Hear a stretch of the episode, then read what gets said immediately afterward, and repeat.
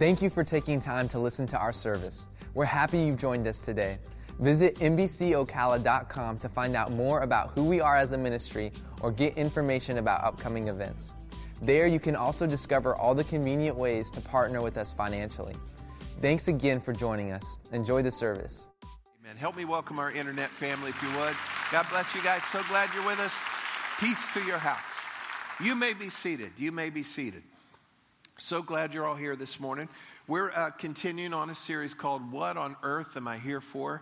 It is probably the big question, and if you can get that one right, um, the rest of it kind of falls into place.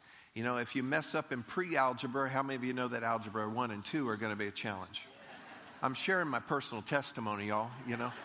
And, uh, you know, so there's certain things, we get those things in place. And if, if you and I can understand, what on earth am I here for? That I do matter, that there is purpose, there is meaning in this, uh, that can make a world of difference. So, to recap just a little bit, let me go back into Psalm 100. Psalm 100, verse 3. It says, Know that the Lord is good. Uh, know that the Lord, He is God, and He is good. Yes. It is He who has made us, and not we ourselves. We are His people and the sheep of His pasture. And we break it down with my takeaway again. He is God. He made me. I belong to Him. He'll take good care of me. Amen. And that, as I've said the last few weeks, is pretty much all you need to know. And everything else is kind of built off of that foundation.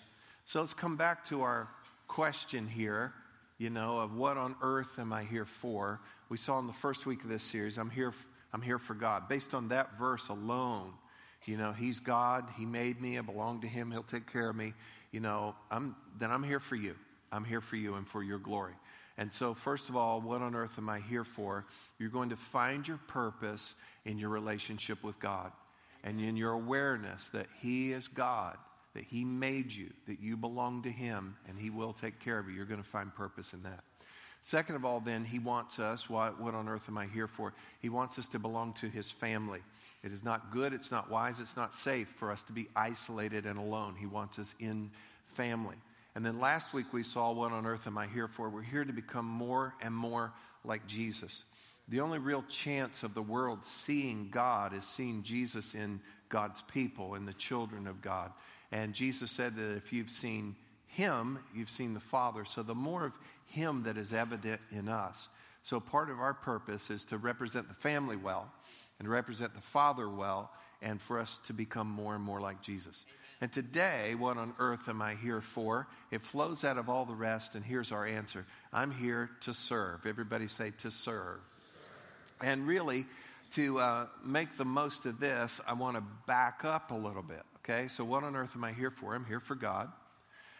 I'm here to belong to God's family. I'm here to become more like Jesus. I'm here to serve. Let's back up one so we can get the full meaning of to serve.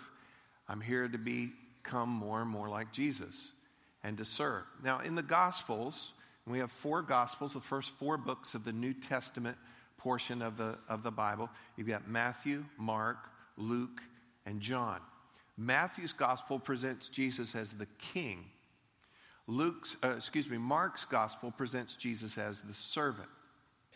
Luke's gospel presents him as the Savior or the Messiah. And then John's gospel presents him as the Son of God uh, and talks about deity and humanity, incarnation.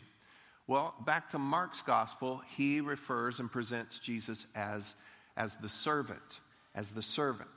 And Mark writes more about what Jesus did than what Jesus said. He focuses in on how he came and how he loved and how he fed and washed and healed and helped and, and taught and died. And he's focused much more on what he came uh, to do, Jesus as servant. In Mark chapter 10, verse 45, Jesus himself says, For even the Son of Man did not come to be served, but to serve and to give his life a ransom for many. So he came and he left majesty, he left heaven, he left uh, the presence of God, like one day we will experience. And he left that, he laid aside majesty, he laid aside his divine privilege, and he came and he served humanity. Now, in Philippians chapter 2, um, where it talks about that he laid aside divine privilege, that he left all of that, took on the form of a servant, and he came and was made flesh and humbled himself, even all the way to the death of the cross. In the middle of that passage, in verse 5, it says, You must have the same attitude that Christ Jesus had. Would you read that verse with me? You must have the same attitude that Christ Jesus had. So if we're going to serve, we're going to need to be more and more like Jesus. And it all starts with a mindset. It actually starts with an attitude, a, a frame of mind. In 2 Corinthians, Paul writes, uh, and he came as, you know, the, the chief apostle, uh, this powerful leader and minister. And he says, We come to you as your servants. He viewed himself and he viewed his ministry team as servants. I love it in the, in the message paraphrase. It says, All we are is messengers, errand runners from Jesus to you. I think that's a good attitude to have. I can tell you that's my attitude. That's our, our heart's attitude. I don't view this today as a chance to uh, have a public speaking engagement. I view this in prayer and labor and every approach to this. I view this as an opportunity to serve God and to serve you. My prayer is, I want, and I've asked the Lord, Lord, help me to serve you well today by serving the people well today. That's our attitude. You know, sometimes people will pat me on the back. Oh, thank you. That message changed our family. It helped me so much, and so forth. And I and I honestly, humbly reply back and I say, I'm just doing my job. I'm just the delivery guy. How many of you this time of year like to see the delivery guy coming? You know, you know the delivery truck with squeaky brakes pulls up in front of your house. Yes. I'm still a little boy. I still run out to greet him. It's never for me, but anyway. But you know, today really my mindset is I'm I'm backing the truck up. Doop, doop, doop, doop, just to unload what I believe that God has for you today. I'm just a messenger. I'm an errand boy from Jesus to you. And I can say that the attitude of our staff and our dream team is we are here to serve God and we're here to serve you because to serve God is to serve people. Amen. To serve God is to serve people. Jesus said regarding the kingdom of God, He said, if you want to be first in the kingdom, you need to be last. You need to make yourself last. And the way you do that is by serving. You'll get the opportunity to watch that over the next uh, week or so as different gatherings, perhaps, that you're a part of, and, you know, and everybody comes for food. How many of you are going to get some opportunity like that, you know? And uh, here's the thing I, you know, it's like y'all come serve your own plate, and when you come, what's the tendency? Be first. come on, be first. You know, and I, I fight it too, you know, and I'm hosting sometimes. It's like, ah. ah, ah. But in the kingdom, if you want to be first, you make yourself not first. You make yourself last and you help and you and you serve. Jesus also said, if you want to be great in the kingdom, and he was replying to, his, to some of his disciples who were fighting over who's going to be the greatest in the kingdom. And understand that with the kingdom mentality here, he, he didn't push back and say, don't desire to be great in the kingdom. He said, it's how you go about it. And how you go about it in the kingdom of God, if you want to be great in the kingdom of God, you become a servant of everybody. So, whatever you do, say, whatever I do, you need to view that as I'm serving them. Serve your husband and serve your wife and serve your children and serve your parents and serve your neighbor and serve your, your, your clients, your customers, serve your boss, serve your coworkers, serve, you know, on and on. We need to have a servant's heart, a servant's attitude, have the same attitude that Christ Jesus had. Can I get an amen on this this morning? And so, as we become more like Jesus, um, we serve, and serving is at the very heart of, of the Christian life. Um, and it's not optional, it's just not optional. And again, if we love God, we love people. In the book of First John, it says this How can you say that you love God and you hate your brother? Or let me soften it a little bit. And you don't love and like the people around you. How can you say that you love God? And then it says this the truth is not in you. If you say that you love God, but you don't love people, then the love of God's not in you and the truth is not in you. If we love God, we love people. And if we serve God, We serve people. And so we need to have this heart, this attitude. Let's go back to our question again What on earth am I here for? I'm here for God and to bring Him glory. I'm here to be in His family and to make others jealous of His family. We should so love and care for one another that people outside the family, I want to be in that family. Amen. Amen. And I'm here to become more like Jesus and I'm here to serve. And that bumps us right back. If I'm going to be like Jesus, I'm going to serve. And if I'm going to serve, I'm going to become more and more like Jesus. So there's plenty, plenty, plenty in the, in the Bible on this, but I just want to hit three big ones real quick. You were created to serve, you're actually pre wired for impact. Uh, God has set you up so that when you show up, you make a difference. I did a funeral yesterday and I said, one of the greatest things I think you could ever say about somebody is you're always happy to see them coming. How many of you know there's some other people you're happy to see them going, you know? you don't want to be that guy.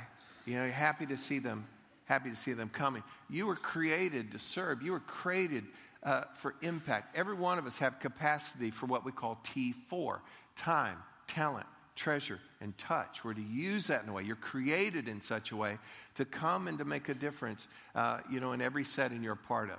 You were created to serve. And then secondly, you were saved to serve. We're originally created to serve, but sin actually means to miss the target, to get off track. And so when we're saved, we come back into the family of God. Our sins are forgiven. We're saved now, not just so God can collect us, He has saved us so that He can use us. He saved us so that we can serve. He puts us back on track so that we can be that, even with a greater mindset that that's part of our purpose. And then lastly, you were created to serve, you were saved to serve, you're called to serve. The New Testament is very, very clear about that, that you and I are servants of God. We choose to be that. Amen? Amen. Look with me in 1 Peter chapter 4, and we're going to go through uh, kind of a, a extended passage here, and I want to pull some things out and head somewhere with us. Uh, Peter writes, So then Christ since Christ suffered physical pain, you must arm yourself with the same attitude he had. This is what I want you to focus on.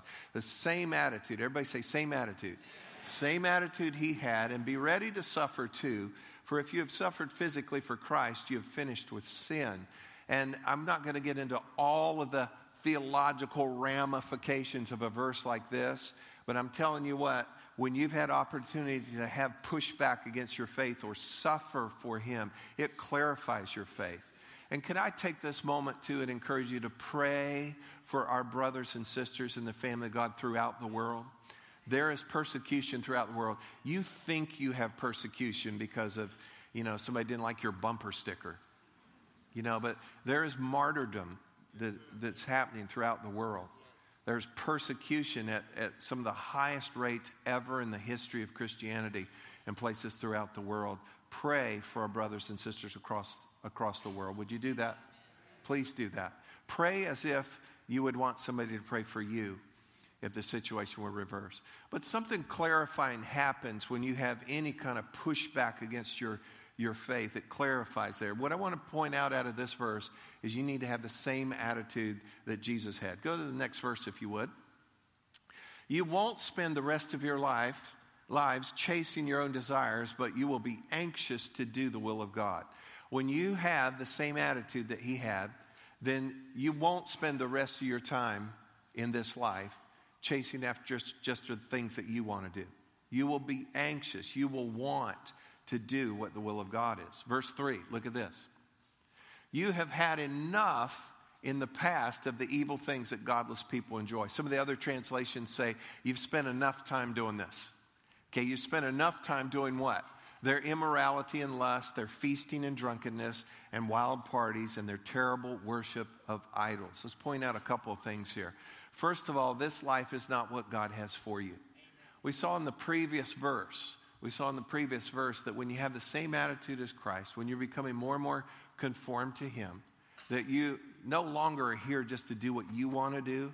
You're anxious to do the will of God. So, in contrast and in context, then we find that these things are not what God has for you. And can I tell you why? Because it doesn't lead to life. Amen. You know that when you live a life in this way, it damages you. Is anybody here? Any former pirates here? You know, it damages you, it drains you. You know, and this is not what God would have for you. And you've spent, listen, you've spent enough time doing that. You've spent enough time doing that. Now, let's go ahead and look down in verse 7, if you will. The end of the world is coming soon. Well, there's some perspective,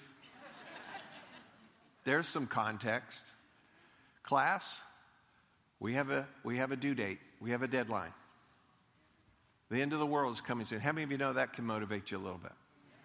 Um, I say this only for illustration purposes, but I have completed all of my doctoral stuff I've been working on. I've finished everything. I'm just waiting on graduation in, in the spring. Yeah, thank you.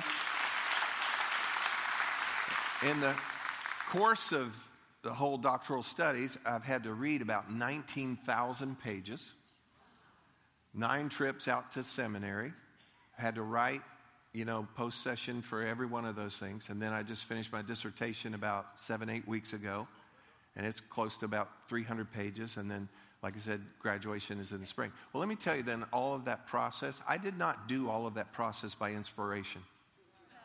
I didn't wake up and go, I want to read hundreds of pages and then write. Can I tell you that some of it was sheer endurance? But can I tell you what moved me more than inspiration? Deadlines. Deadlines. To know I have a drop dead due date on this, you know what? That, that'll keep you inspired. That'll keep you moving. You're not waiting for this feeling to come upon you. It's like, I really feel like writing because I don't think that ever hit. Well, guess what? For all that he wants us to do, he drops this right in the middle of this passage, and we'll see some more in a moment here. The end of the world is coming soon. The end of the world is coming soon. Therefore, because of that, let's pick up a few things that are being emphasized to us because we're, we're in the end times. Now, this was written a long time ago, but let me tell you that we're closer than we've ever been. And for us, these are our last days. And so we need to make the most of those. And it says, therefore, because of that, be earnest and disciplined in your prayers. We need, to, we need to crank up our prayer life a little more. Nod your head if you know it's true. We need, to, we need to be a little more earnest and disciplined in our prayers. Go to the next verse if you would. Most important of all, it gives us some priority here. Continue to show deep love for each other, for love covers a multitude of sins. We need, we need to ratchet up our love for one another, the kind of love that forgives and the kind of love that cheers one another on. Look at the next verse. Cheerfully share your home with those who need a meal or a place to stay. What he's talking about here is hospitality, that we would be gracious and generous to other people. But I need you to look at me just for a moment. But we're in a dangerous world. We're in a dangerous world, and you need to be wise and you need to be safe. And let me say that Scripture is very clear that you provide for your own first. You take care of your family first. You keep them safe and you provide for them, or the Bible says you're worse than an infidel. Don't ever, in your generosity and zeal, go crazy and put your family in peril or put your family in lack because you're trying to help everybody else. That's not hospitality, that's irresponsible, okay? Now, but when we do share with others, let's make sure that we're cheerful uh, uh, about that. And uh, I believe that God will help you and direct you in that. Next verse, please. God has given each of you, say that's me, He has given you a gift from His great variety of spiritual gifts. Use them well to serve one another. Let's point out a couple things here. God has given each of you, and you said that is you, and it is you. He's given each of you a gift. Everybody say, I'm gifted. You really are. But I don't believe that you have a gift. I believe that you have gifts. And it says, well, a gift, but right here it says use them. Them is plural, y'all. So use them well to serve one another. And he's given you a gift from his great variety of spiritual gifts. There are at least three lists in the New Testament uh, Romans, 1 Corinthians, Ephesians, where it talks about gifts that God gives. None of those lists are complete. They're, they're sampling to kind of tell you here's, here's some of the gifts. I believe that God has such a great variety, as it says, such a great variety of God given gifts that He gives to each of us. You have gifts, you are gifted. God has given you what you need to do what? To use them well to, come on, to serve one another. You have gifts. God has given you what you need so that you can serve others. Look at the next verse, if you would. And here goes another sample. For example, do you have the gift of speaking? How many of you know that not everyone does? How many of you know that some people do not have the gift of singing? How many of you know that some do not have the gift of cooking? Okay? So, whatever gift you have, do you have the gift of speaking? Then speak as though God Himself were speaking through you. Do you have the gift of helping others? Do it with all the strength and energy that God supplies. Then, everything you do using your gifts will bring glory to God through Jesus Christ. All glory and power to Him forever and ever. Amen. So, when we use our gifts, and you have gifts, say it again I'm gifted. When we have gifts, and God has given you gifts. You have talents, you have abilities, you have knacks to do things. Some of you can organize, some of you can cheer people up, some of you cook great, some of you love being behind the scenes, some of you can fix things, some of you can't fix things. You know, and on and on we go. You have gifts and you are they're God-given and you are to use them well to serve others. And when you use them, put everything you have into using them. And what happens? It will bring glory to God, which is the number one reason why you're here on planet Earth is to bring him glory. And let me just say this, and then all glory and power to him forever and ever. All glory belongs to him. And scripture is very, very clear in all your giftedness that all the glory goes to God. And he will not share his glory. But when you do things that bring him glory, he will share his joy with you. Everybody say this with me the joy, joy. is in serving. In the parable of the talents, Jesus said this. He taught this to the one who had taken what had been given to him, had been entrusted to him, and he did well with it. He said this Well done, good and faithful servant, enter into the joy of your Lord. So, by using well what God would entrust you with, it brings glory to Him, and He doesn't share His glory, but He'll share His joy. Enter into the joy of your Lord. The prophet Nehemiah says this the joy of the Lord is your, it's your strength. And so I believe this that as you and I serve well, serve God and serve others with what God has entrusted us with, He will share, He will get glory, he will share joy with you. I believe there's like an immediate download, like a direct deposit into your soul of God's joy. When you help, when you serve, you feel it. There's a joy that comes to you, and that joy is what did we say? It's strength. It's strength. And, and that's also in your soul. So let's, let's kind of look at that just for a moment. If you're here today and you don't have strength in your soul, you probably don't have joy in your soul. And if you don't have joy in your soul, you're probably not serving anywhere. You're probably not helping anywhere or anyone. And that's part of the part of where you need to start is to think about, you know, I need to be serving God. God has given me some way that I can serve in my church, in my home, in my neighborhood, in this in the community, in this and this and this, whatever it would be and you find a place to start serving that brings glory to God when you use what He has given you. Brings glory to God. He won't share His glory, but I'll tell you what, He will share His joy, and that joy will bring strength into your soul. Amen. Amen. Look with me in Galatians chapter 6, verse 10. Therefore, as we have opportunity, let us do good to all people, especially to those who belong to the family of believers. As we have opportunity, do good to everybody, but the priority begins in the family of God. You know, everything always begins where you're at. You start closest to you. That's where everything starts. Maybe your New Year's resolution is I'm going to be more nice to people. Well, guess where a good place to start? At your house. You know, um, everything starts right where you are, closest to you. When the Great Commission came, you know, go into all the world uh, you were to begin where you were Jerusalem, Judea, Samaria. They were in Jerusalem. You start where you're at. And so, how do we serve? How do we do good to others? You start right where you're at. Bless, help, relieve, build up the people closest to you. It creates what I call holy jealousy. Holy jealousy that those are outside the family.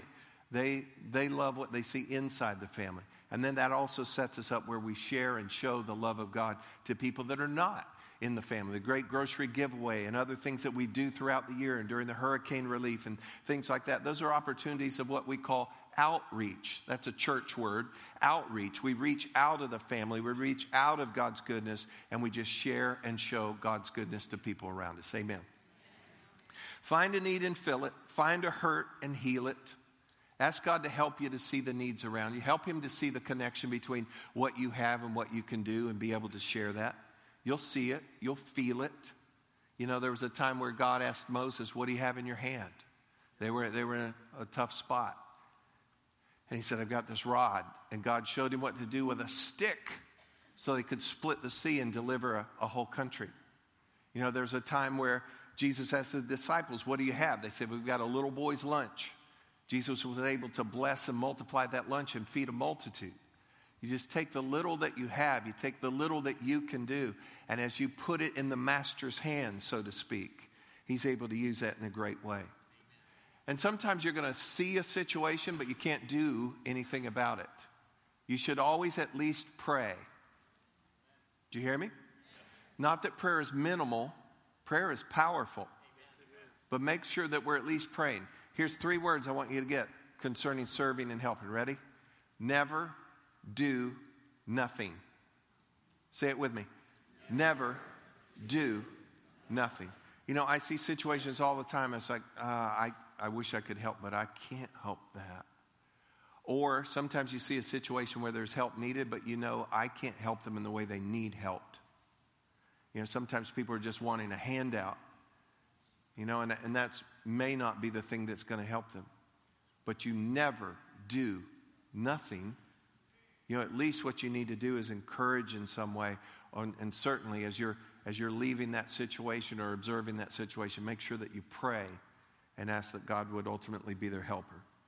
Ministry is serving, living is giving. And when we're serving and when we're living, we're loving. And when you're serving and giving and loving, you're more and more like Jesus. Look with me, if you will, in Romans chapter 15. We're almost done. Those of us who are strong and able in the faith need to step in and lend a hand to those who falter and not just do what is most convenient for us. Strength is for service, not status. Each one of us needs to look after the good of the people around us, asking ourselves, How can I help? That's exactly what Jesus did. If we're going to be more and more like Jesus, we're going to be serving. And I want you to notice this passage again.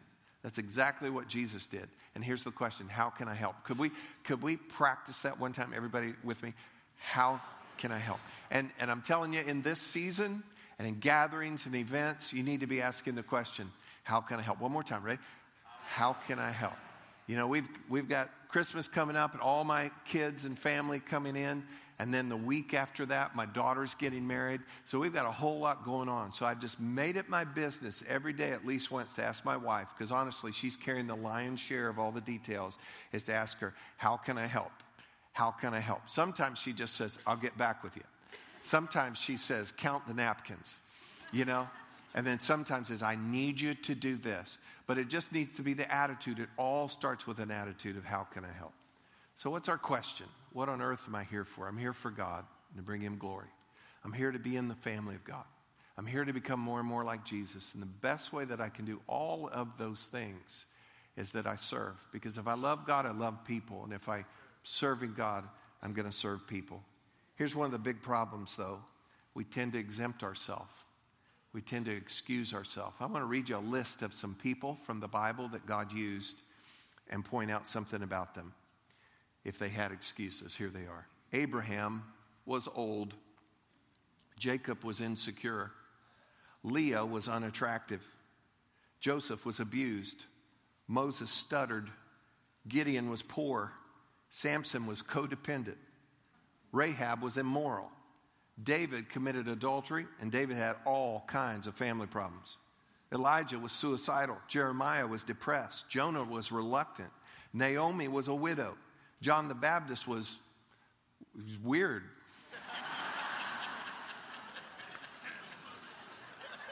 Peter, Peter was impulsive and hot tempered. Martha worried a lot. The Samaritan woman had multiple fail, failed marriages. Zacchaeus was unpopular. Thomas had doubts.